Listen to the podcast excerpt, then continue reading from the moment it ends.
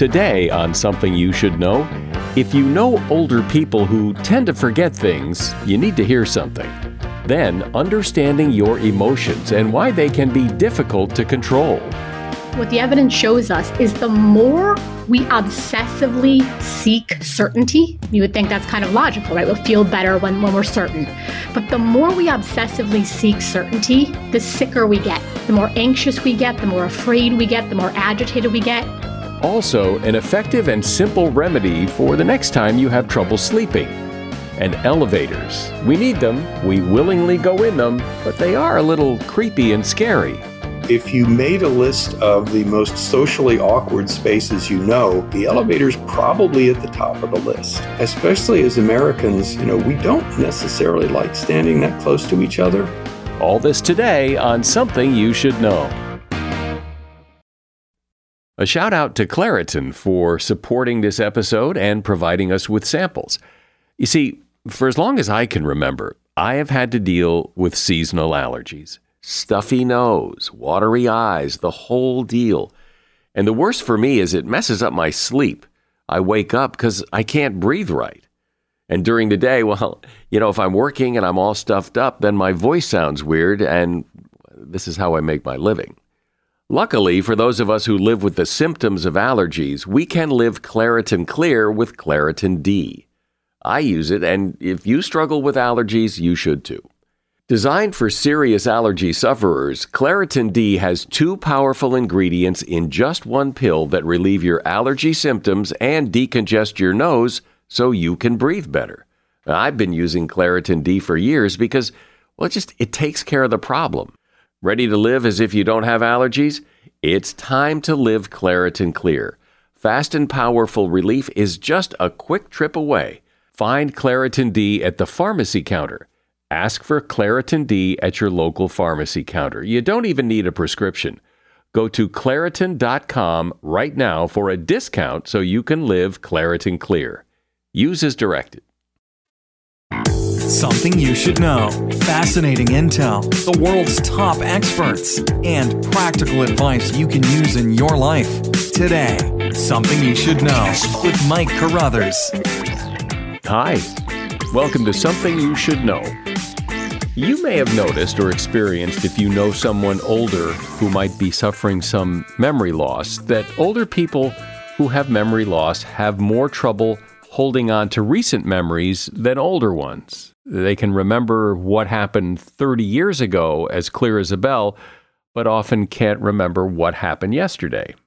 According to memory expert Dr. William Cone, memory loss in older people is common, and sometimes it just happens. But there are two other reasons that older people can't remember what happened yesterday. One of them is that nothing happened yesterday. Older people, especially those suffering memory loss, often don't do very much of anything all day long. So there's really nothing to remember. Plus, that lack of brain activity slows the brain function even more. Increasing activity, physical activity, can really help. And then there's medication. For people taking several medications, there's an excellent chance those medicines are interfering with the thinking process. Having a medication evaluation and making some adjustments in the medicine can work wonders for brain function and memory. And that is something you should know. If you think about it, when life is easy, well, then life is easy in part because your emotions are not engaged. It is when life is hard that your emotions kick in and life becomes more challenging. How you use those emotions in those challenging times, that is your emotional power. And that's what Julia DiGangi is here to discuss. Julia is a neuropsychologist, founder of NeuroHealth Partners, and author of a book called Energy Rising The Neuroscience of Leading with Emotional Power. Hi, Julia. Welcome to Something You Should Know. I'm so glad to be here. Thank you for having me, Mike. So, explain, if you will, uh, in a little more detail, what my emotional power is so everyone understands. Emotional power. So, let me actually back up and think, sort of talk more broadly about emotions. So, in the moments in your life where things are just working out for you, and I hope people have plenty of days like this, right? So, the people are just listening, the kids are just obeying, our partners are just kind of cooperating with us, our teams are listening. Uh, those are, are wonderful moments, but they don't require an ounce of our strength or our power. All of our emotional power shows up in the moments of emotional resistance right? So, who do I become in these moments when people are not cooperating with me, when people are not listening to me, when things are not working out as I wanted? And if you really understand the brain, you know what that what those situations really generate the reason we even call them problems is more fundamentally they create negative emotional energy which i call emotional pain so things like stress irritation frustration I could go on and on. There's probably a thousand synonyms. So, our emotional power is who we become in the moments when we hit this emotional resistance or this emotional pain. And a lot of us aren't too thrilled with that person we become when those things happen. Not at all. I mean, I I think a lot of it has to do with, you know, we simply don't have enough conversations like this. You know, one of the things I always say is it kind of blows my mind that we pay more attention to figuring out how to operate Chat GPT or our cell phones than we pay attention to understanding how to operate our brains. Our brain is the most powerful, magnificent machine we'll ever will ever own. And I think in today's day and age, we have a lot of really strong neuropsychological evidence that tells us how to powerfully navigate difficult situations, scary situations, and uncertain situations. Well, I think that the assumption is, or, or my assumption is, that how you react to those things when people don't cooperate, when things don't go your way, that that is largely hardwired in. And yeah, you can jiggle the wires maybe, but that you are who you are and you react how you react. You know what? As, as a neuropsychologist, I couldn't disagree more. So I really believe in emotional transformation, behavioral transformation, and I don't just believe in it. You know, I've done a lot of uh, you know, I'm really well published in the scientific literature. So I sort of have seen very clearly the evidence of emotional and behavioral change. And I work with people all day long for many, many years. You know, one of the things that I think surprises people is if you really want to achieve change, you have to understand the brain's relationship with uncertainty. Can I can I talk about this for a minute? Absolutely. So as I mentioned, I'm sort of most fundamentally a trauma expert. So I've worked with, you know, incredibly intense human emotions, rage, despondency, betrayal. And certainly those emotional experiences are very painful. But one of the things that struck me in my work is we actually underestimate what could potentially be the most taxing emotion of all. And that emotion is confusion. Now, I don't care if you call it confusion or ambiguity or uncertainty. From a neural perspective, the brain is kind of doing the same thing. Now, to understand why uncertainty is so difficult for your brain or why confusion is so so difficult for your brain, you have to understand what the brain is. So, the best way to think about your brain is as a pattern detection machine, right? So, you are going through your life and your brain is basically going apple, apple, apple, fill in the blank. That should be an apple. So, you can see the only thing that will really stop the brain from doing its core function is confusion. So even if you're, you know, even if I have to experience rage or if I'm sad, my brain can handle those things much better than it can handle me not knowing what to do next. So a lot of our pain actually comes, it's this very counterintuitive thing. And this is why I think it's so powerful to learn the brain. A lot of our pain actually comes when we try to create certainty, right? So I just said the brain is a pattern detection machine its kryptonite are these moments of uncertainty or confusion. So, what a lot of us do to try to create certainty is we try to do it through what I call the overs. Okay. So, the overs, and I think your listeners are really going to resonate with this the overs are things like overworking, overthinking, overdoing, over communicating, over giving. I mean, I could just go on and on and on. And in each of those moments, what I'm really doing is I'm trying to use an abundance of my energy to create certainty where there is none, right? So working is amazing. But over, the only reason anyone ever overworks is because they're afraid. Thinking is very pleasant. The only reason someone overthinks is because they're anxious. So here's here's the final point, and then I'll kind of come up for air. Is what we're very clear about from the neuropsychological research, and I think this is such a mind blowing moment for people, is actually what what the what the evidence shows us is that the more we obsessively seek certainty, you would think that's kind of logical, right? We'll feel better when when we're certain, but the more we obsessively seek certainty, the sicker we get. The more anxious we get, the more afraid we get, the more scared we get, the more agitated we get. So, if we really want to lead emotionally powerful lives, we have to understand how the brain responds to uncertainty and how to navigate that powerfully. So, well, what it sounds like is that if you're you're trying to create certainty when there isn't any, so that so don't try. So just well, que sera, sera. Whatever happens, happens. But that, that that's not human nature. We we need to try to get our way to control things to to you know move forward the way we want. We have wants and needs too. Absolutely, absolutely. So here's the thing though, and this is such like this this we're coming back to this core idea that everyone's heard a million times before of balance. So is it important to on some level understand how to navigate the external world? Of course. It would be absurd to say otherwise. But I would tell you, I think one of the most pressing behavioral problems in our individual lives, in our homes, and I do a lot of work in organizations, in the larger culture, is we are obsessed we are obsessed with what is happening in the external world. Hey, what are you doing? Why is this person talking like this? Why are the people on social media doing this? Why are those? It just goes on and on and on. If I had to distill all of my work down to a single question, it would be this How can I control these people who matter to me? So, how can I control the behavior of these people around me so that their behavior doesn't make me feel the things I don't like to feel? So, what happens is that because we're so externally obsessed, we over focus on the external environment and we totally neglect our inner environment. So, what I'm really saying, again, this is kind of counterintuitive, is like absolutely navigate the external world. That's what we're on this planet to, in part, do.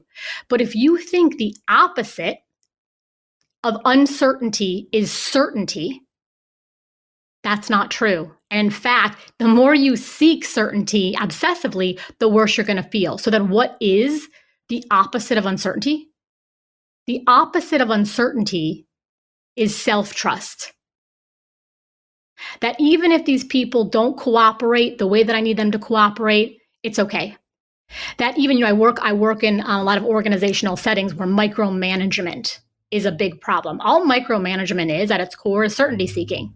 Yeah, yeah, yeah. Jim, I'm going to need to see that email before you send it. Sarah, I'm going to need to be in that meeting. I'm going to need you guys to run the idea by me a hundred times. So I'm trying to control. Why am I trying to control? Because I don't think I'll be okay if not.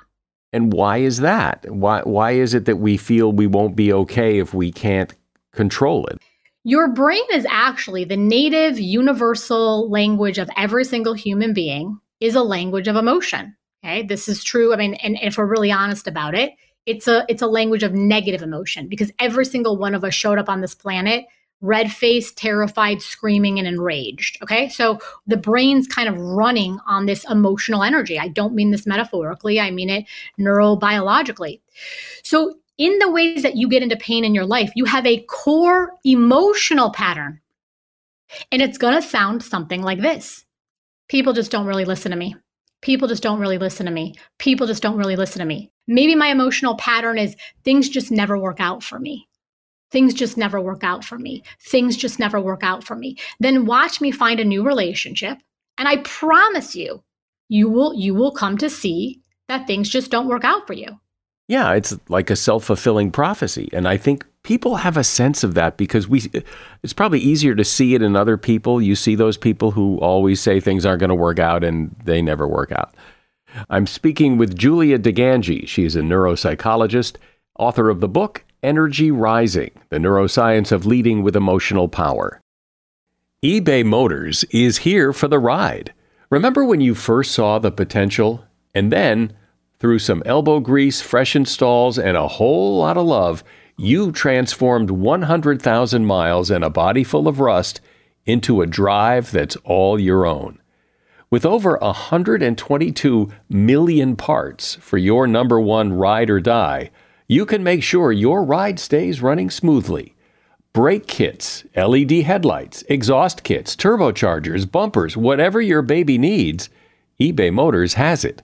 And with eBay Guaranteed Fit, it's guaranteed to fit your ride the first time, every time, or your money back.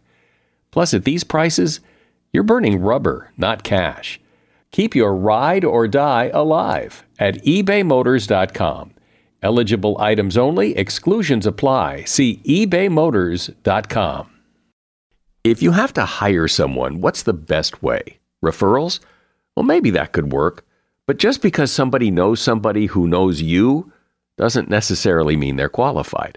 Or you could pull out that file of random resumes that came in during the last six months. Maybe there's somebody in there. Maybe. Now, I, if you're hiring, you need Indeed. Indeed is your matching and hiring platform with over 350 million global monthly visitors, according to Indeed data, and a matching engine that helps you find quality candidates fast. As a business owner, I've found that hiring the right people, well, there's just nothing more important. Don't leave it to chance or a referral or a random resume. Use Indeed. In the minute I've been talking to you, 23 hires were made on Indeed, according to Indeed data worldwide. Indeed's matching engine is constantly learning from your preferences. So the more you use Indeed, the better it gets. And listeners of this show will get a $75 sponsored job credit to get your jobs more visibility at indeed.com slash something. Just go to indeed.com slash something right now and support this show by saying you heard about Indeed on something you should know. Indeed.com slash something. Terms and conditions apply. Need to hire? Oh, you need Indeed. So, Julia, talk some more about this self fulfilling prophecy idea and, and how you know it to be true. In one of my experience so so we use um in, in, fmri and eeg research we use this well validated face paradigm okay? And we put people in scanners and we show them four faces angry faces fearful faces mad faces or neutral faces. One of the most interesting faces is actually the neutral faces. So everyone is seeing the same faces. But interestingly people who are we call them you know healthy controls so people that don't have a diagnosis like anxiety or, or depression will report the faces as neutral. They'll just say i don't know they're kind of blank. Whereas people who already have anxiety will say the faces are threatening.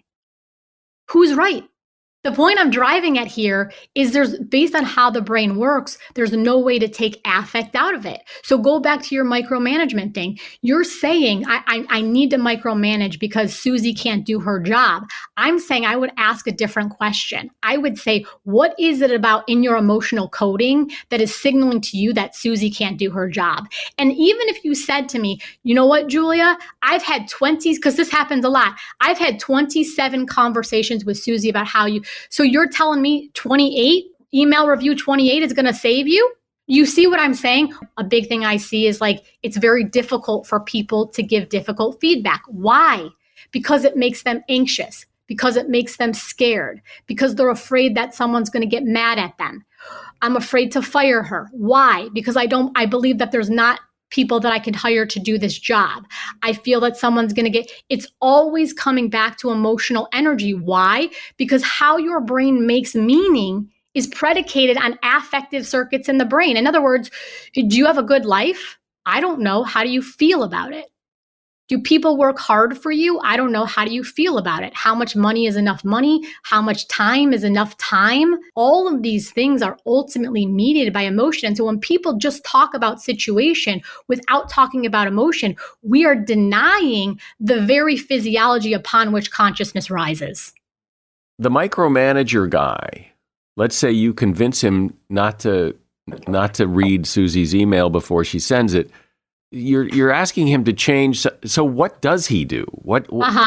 Uh-huh. Like, because great, a lot of this is about don't do this, don't do this. Well, but you got to do something. You can't just don't do something. Totally. So here's the thing. I'm going to give you one more quick story. So it, it, I'm brought in a lot to help organizations with employee engagement. Okay. So I'll say, what's going on around here? And they'll say, for example, things aren't looking good. Morale is low. There's not a lot of inspiration. There's not a lot of engagement because the staff is X, Y, and Z. And I say, great. That's super valid.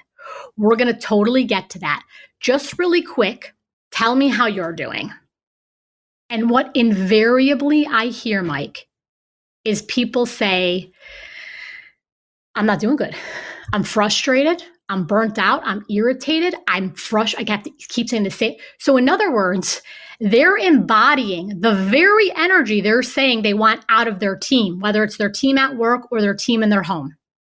Now, here's the thing neuroscience tells us that emotion is a thing of contagion.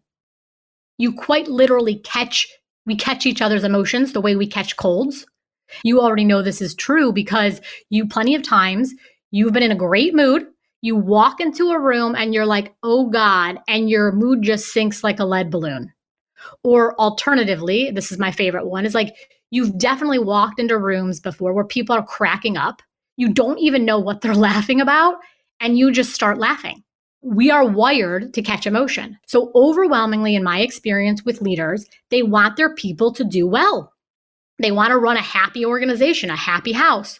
So, they'll start to obsess how do I make these people feel more inspired? How do I make them feel more motivated? How do I make them feel more engaged?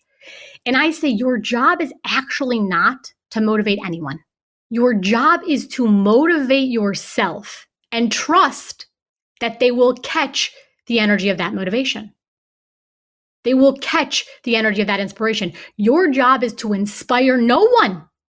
Because until you tell me how you can get inside someone's nervous system and like click around in there and zing, zing, zap, zap, zoink, zoink, zoink, so they feel a feeling inside their own body, it will never work. But what does work is we know the mechanism. We know that emotions are contagious. So I need to start thinking what is the emotional energy that is missing on my team? Is it patience? Is it clarity? Is it kindness? Is it authenticity? And then I need to start thinking about how do I want to embody the very energy that I am saying I want to see more of on my team. Which sounds a little like, you know, lead by example, do as I do, watch me, and hopefully you will do the same. But it seems a little, I, don't know, iffy. Like you know, maybe they will, maybe they won't. And when you think about leading and motivating, it's like you, like you're supposed to be doing something, telling people, rallying the troops. That's what motivating is. If I'm serious about motivating, and we've all been around leaders who inspire us, and never once have I heard someone say, you know who's really motivating and inspiring to me are the leaders who try to micromanage the hell out of me the ones who tell me how to do it, the ones who keep checking in on me. We are inspired by people who are really lit up by the work, who are really authentic.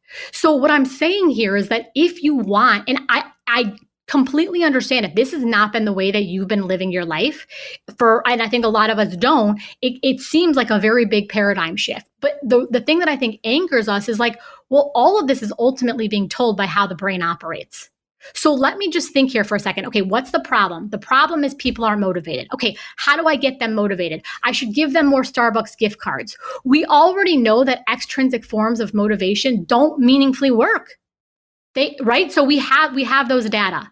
Well we know that there are two circuits for motivation in the brain. There's extrinsic motivation which is like i'm going to give you a starbucks gift card i'm going to give you a bonus and we know that there are intrinsic forms of motivation which is do I feel happy to be here? Is this aligned with my so even if these things feel nebulous, which I understand for a lot of people they do, that doesn't it, they're still real. They still work at the level of the brain. Okay, so if I'm a if I'm a boss and I say I want people around here more motivated, I understand that I've kind of tapped out extrinsic forms of motivation. I need to tap into internal systems of motivation. I can't get inside of their nervous system. Let me work on mine can you give me another example of how emotional energy works in, maybe not in a business setting, but but maybe a, a parenting setting? So I was at the park the other day. I have little kids, and there was this little Noah. So little Noah was like up on the slide, and little Noah's mom was like, "Noah, no, get get down off that slide. Noah, Noah, c- come down. C- Noah, no." And I I was kind of watching this right, and like little Noah looked quite sure-footed. He looked quite confident. He was having a good time up there. He kept telling his mom, like, I, I think I'm okay. Like, I don't want to come down. So eventually, little Noah complies. What was really happening in that transaction?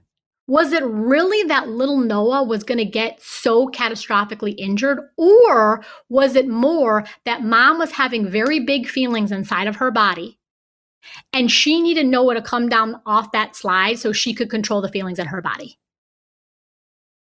Also, I want you to think about this. We say that we want to raise really powerful children, meaning they're self reliant, they're, they're, they're, they're self intimate, they really understand themselves we give our kids a lot of interesting messages, right? So, the most powerful form of leadership on the planet is parent leadership. So, you know, we will say things to our kids like, eat that broccoli. I don't want to eat the broccoli. Eat it anyway. Go tell her you're sorry. Wait, but I'm not sorry. I, hey, I said go tell her you're sorry. March over there right now. Right? So it's like we as parents have these ideas of how things should go. What happens though in the child is the child's having an emotional experience. I don't like broccoli. I am not afraid. I do not want to apologize because mom didn't see, but you know, this kid hit me in the head first, right? Whatever it is. But then we're we're telling our children, you're having this emotional experience, override the emotional experience and behave in a way that I'm telling you to behave in. The problem with that chronically is that what we're really teaching our children is their own emotional experiences can't be trusted. And this is when you start to see we have a, a, a whole society of people right now talking about people pleasing and performers and obsessed with attention and not confident and unable to help themselves. There's real consequences of these things. I, I will tell you, I work with a lot of anxious like parents that come for coaching for anxious kids. You want to know one of the biggest hallmarks of anxiety in the child? Anxiety in the parent. Well, and, and every parent's done that where, you know, say the child doesn't want to do his homework and then uh, somehow you you like catastrophize that into some horrible their their whole academic career will be ruined because you're having trouble getting them to do their homework. And we do that that anxiety right? So there's like the kid won't do the math homework the way the parent wants the math homework done. And now it's become this like epic thing where like no one's respecting, no one's loving. And then when you really start to work on the parent's energy, you start to always see that the parent is telling, often unconsciously, a catastrophic story to themselves. They're not going to do well in geometry. They're not going to be successful in high school. They're never going to get into a good college. They won't have a good job. And by the end of this story, once you get them to verbalize it, their child is homeless, living in a refrigerator box underneath a bridge. It's like, whoa, whoa, whoa. Like we did that to ourselves, right? And there can be something very healing and very empowering when we start to understand how our emotions are coloring the ways we're acting with our children and other people we love. Well, this is a very different, unique way of looking at how emotions work that I, I know I haven't really thought much about before. I've been speaking with Julia DiGangi. She is a neuropsychologist and author of the book Energy Rising The Neuroscience of Leading with Emotional Power. There's a link to that book in the show notes. Thank you for being here, Julia, and explaining all this. Thank you. You were awesome. And I actually like the, you had challenging questions, and I appreciated that as well. As a listener to something you should know, I can only assume that you are someone who likes to learn about new and interesting things and bring more knowledge to work for you in your everyday life. I mean, that's kind of what something you should know is all about. And so I want to invite you to listen to another podcast called TED Talks Daily. Now, you know about TED Talks, right? Many of the guests on Something You Should Know have done TED Talks. Well, you see, TED Talks Daily is a podcast that brings you a new TED Talk every weekday in less than 15 minutes. Join host Elise Hu. She goes beyond the headlines so you can hear about the big ideas shaping our future. Learn about things like sustainable fashion, embracing your entrepreneurial spirit, the future of robotics, and so much more. Like I said, if you like this podcast, something you should know, I'm pretty sure you're going to like TED Talks Daily. And you get TED Talks Daily wherever you get your podcasts. In the near future, you are likely going to step into a small room, possibly with total strangers. The door will lock behind you, and there you will stand. You may struggle deciding if you should say something or even look at these other people in the room with you as this room moves up or down in a building. It is, of course, an elevator. Elevators are weird little spaces, yet they changed the world in a way. They made tall buildings possible. But they are a little mysterious. I'm sure you've worried when an elevator bounces a little when it stops on a floor. Should you worry? Is that a problem? What about those open and close door buttons that often don't really seem to do anything? Could an elevator actually come loose and plummet to the ground? Here to explain things about the elevator is Lee Gray. He is a professor of architectural history at the University of North Carolina and author of a book called From Ascending Rooms to Express Elevators A History of the Passenger Elevator. Hi, Lee. Welcome to Something You Should Know. Hi. So I know there are uh, conflicting stories about which was the first passenger elevator, but but pick one that you that is your best guess as to probably the the most important or the first or whatever and and when and how and why and where the one that i know of of an elevator that was specifically designed to carry passengers was 1859 in the fifth avenue hotel in new york city and who where did it come from? Who who created it? How did it get in the building?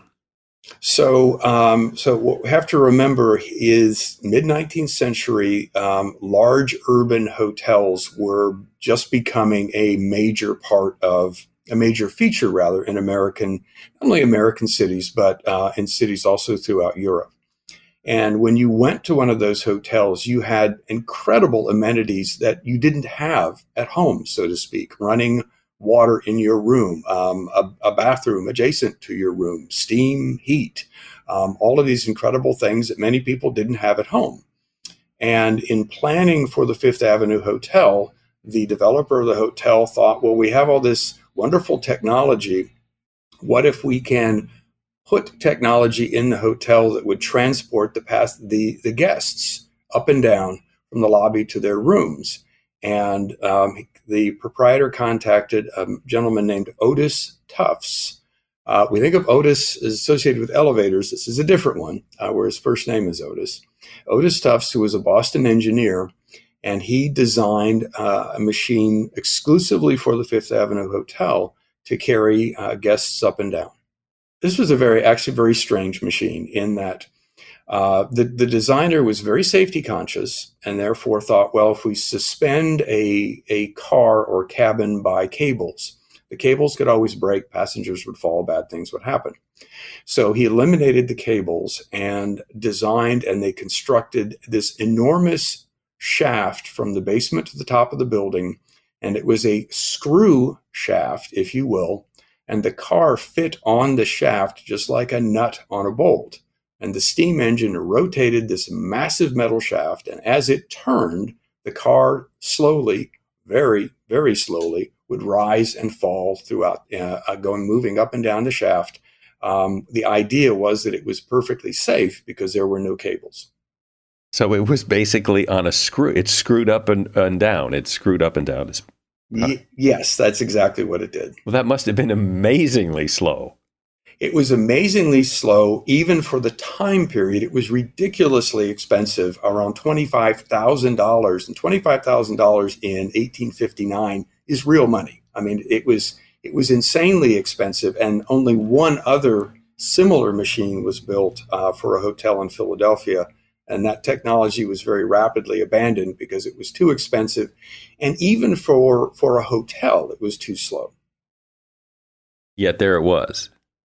But what it did do is it set an important paradigm for how hotels, excuse me, how elevators in hotels and later on um, in fine department stores and other settings worked, in that you approached uh, the elevator station Uh, the operator would open the door. Um, you would go into the elevator car, uh, take a seat on a really very comfortable, well cushioned little bench, admiring the fine woodwork of the car, nice mirrors on the walls, a little gas chandelier hanging down. And after everyone was seated, the door would be closed by the operator, and then he would slowly and gracefully ride up to your floor. And then the operation would reverse itself because the idea initially, of course, wasn't speed, it was luxury. I'm going to this hotel to be pampered and to be well taken care of. So, as we move along the chronology here, I wanted to ask you at what point in the chronology of elevators do escalators show up? Is it early on, later on, prior to, after the fact? When? So, escalators begin to show up in the 1890s. And um, they begin to show up for primarily two reasons. One, it, it is a form of vertical transportation that doesn't require an operator. Therefore, quite simply, I don't have to pay for one. And two, uh, they operate all the time. Uh, you know, they don't stop and start. And, and I guess really then there's a third reason because they operate all the time um, they carry many, many more passengers um, in the same amount of time than an elevator can. And, and this is, you know, if you watch an escalator, you know, there's an endless flow of passengers moving nonstop. Elevators, of course, stop, doors open, people exit, you enter, doors close, and so on. It's it's even it's obviously much slower.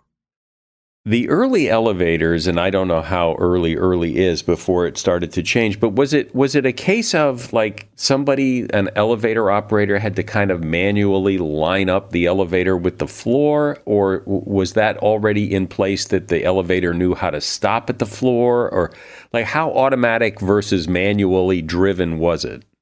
All right, that's a great question. Um, up until the early 1920s, all elevator stops were under the control of the operator.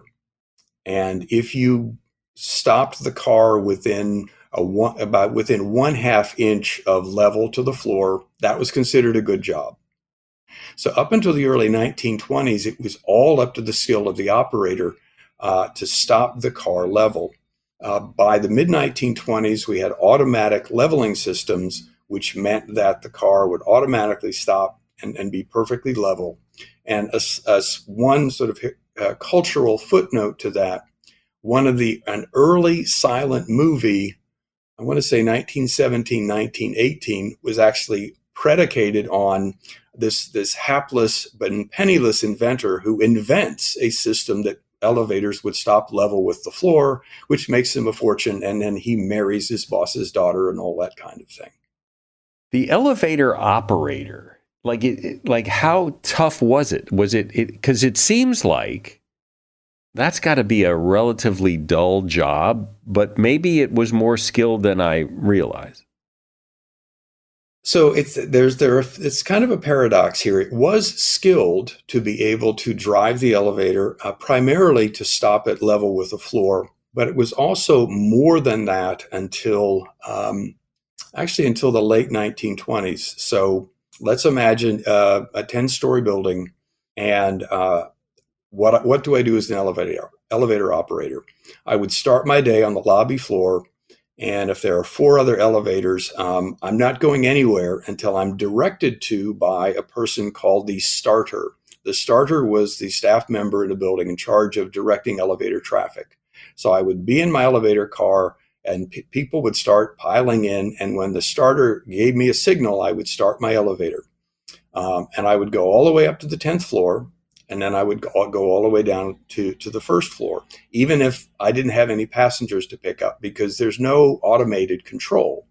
While I'm running my elevator, if somebody wants the car, they'll push a button and a signal goes off in my car that says stop on f- floor six. So I've got to watch for signals stop where I'm supposed to stop, stop level where I'm supposed to stop, open the doors for passengers to come in, close the doors after the passengers have come in, ask them what floor they're supposed to go to. So you get the idea. There was I'm doing a lot. And it also, and here's the paradox, was one of the lowest paying jobs in the building.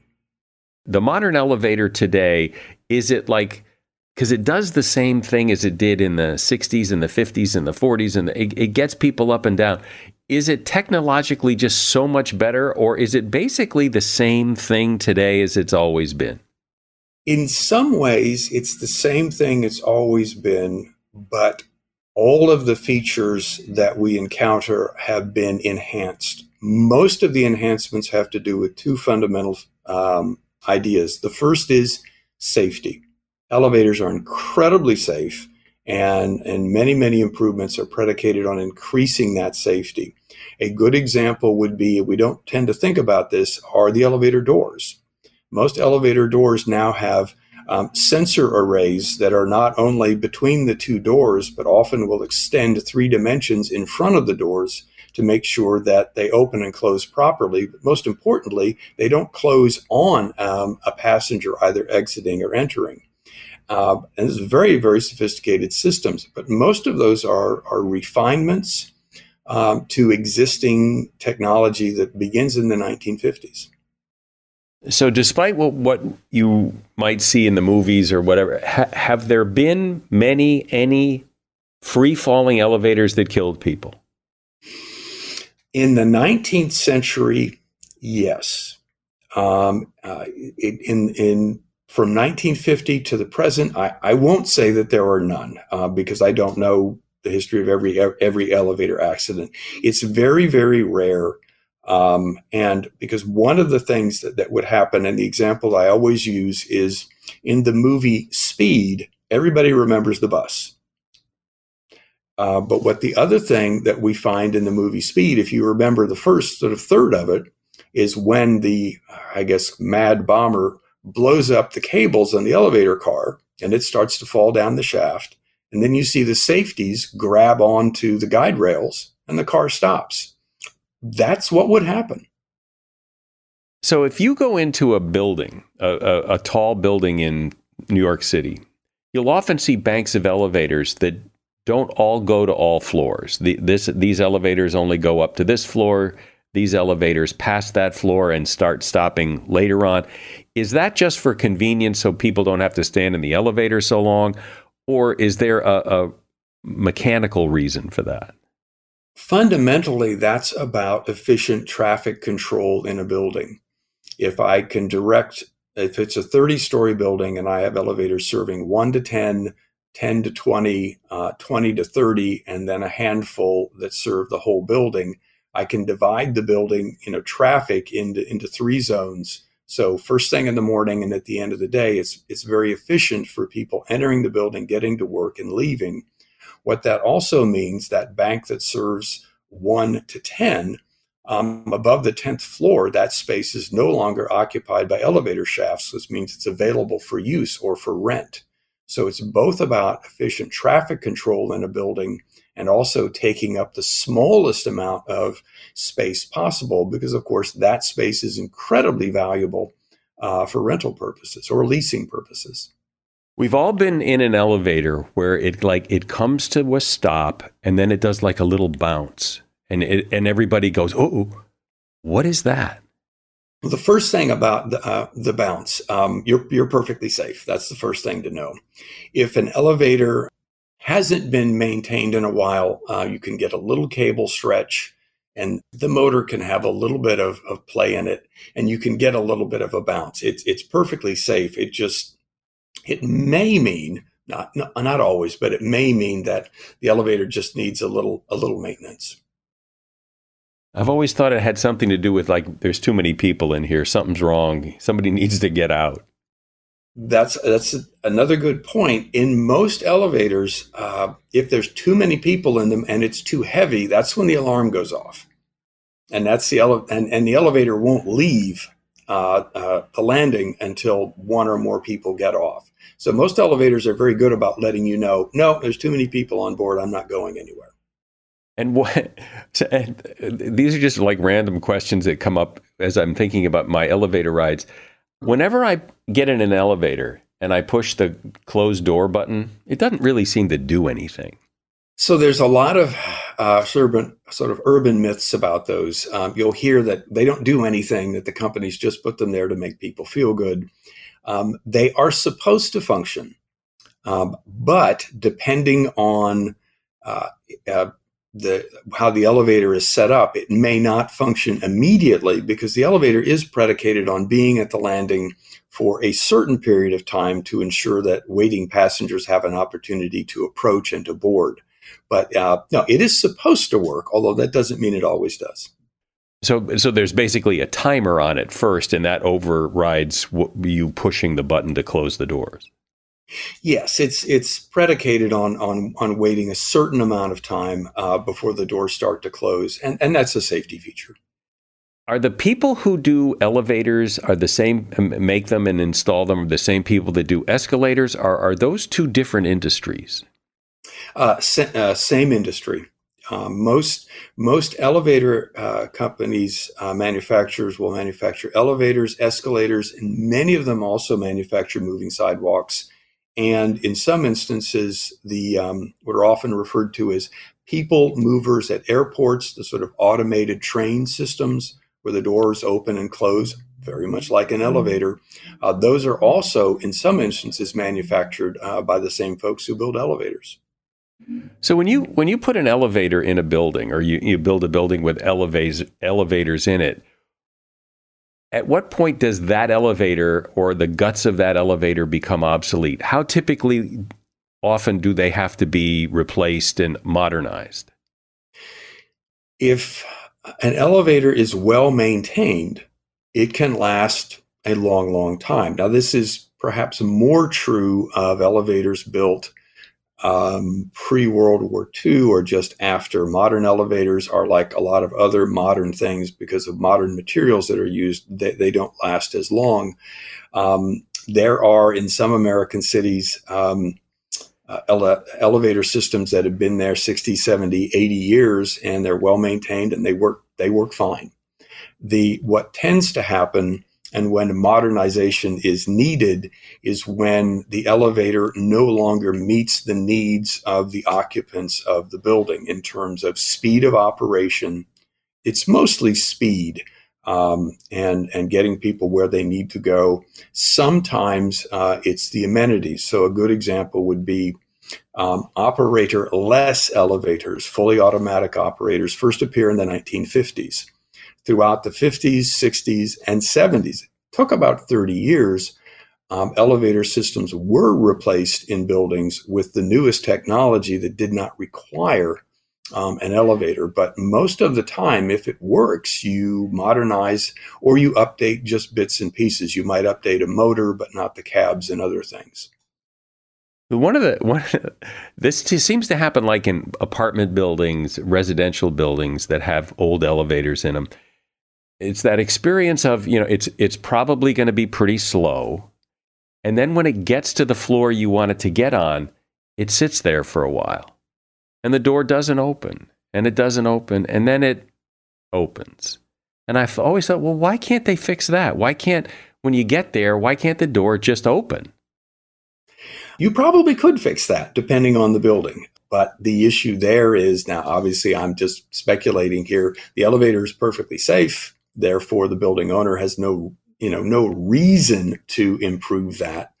Um, now, if it was an office building, yes, you, it would be worked on immediately to make sure that um, that the occupants of that office building, especially a Class A building, that it works uh, really quickly. In apartment buildings, in theory, the idea is we're we're not in that big a hurry.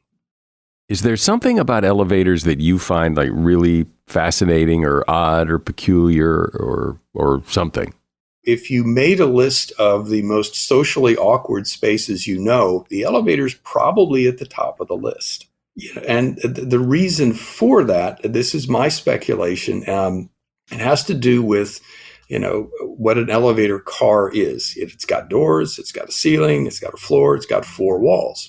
When we walk into any building, um, the building's filled with rooms, we can decode the rooms pretty quickly in terms of their function. And culturally, we know how we're supposed to behave and how we can navigate that space. An elevator is this tiny little room that moves. And we'd also, we don't know how it moves. It just moves. It's like magic. But especially as Americans, you know, we don't necessarily like standing that close to each other. So, hence, socially awkward, especially in a building where uh, you don't know people. The example used in an apartment building if I get to know my neighbors, then the elevator is kind of a social space. And it's very different than when you're in a place where you don't know people and how close do I stand? Do I find my corner? Do I talk to them? Um, you know, it's it's it's culturally weird. And you know what I notice about elevators is elevators all have a smell. It smells like nothing else but elevator, but that they're all different elevator smells. And I have no idea if there's any significance to that or not. I've been talking with Dr. Lee Gray. He's a professor of architectural history at the University of North Carolina in Charlotte and author of a book called From Ascending Rooms to Express Elevators A History of the Passenger Elevator. And there's a link to that book in the show notes. Hey, this was fun. Uh, Lee, thanks for coming on. Uh, you are very welcome, Mike. I've really enjoyed talking to you. Next time you're having trouble sleeping, you might want to tidy up your bedroom and put on some clean sheets. It does seem that being in a clean environment can put your body at ease more quickly, leading to better sleep. And clean sheets? Well, in an article in Prevention Magazine, 78% of people reported feeling more excited about going to bed when they have clean sheets.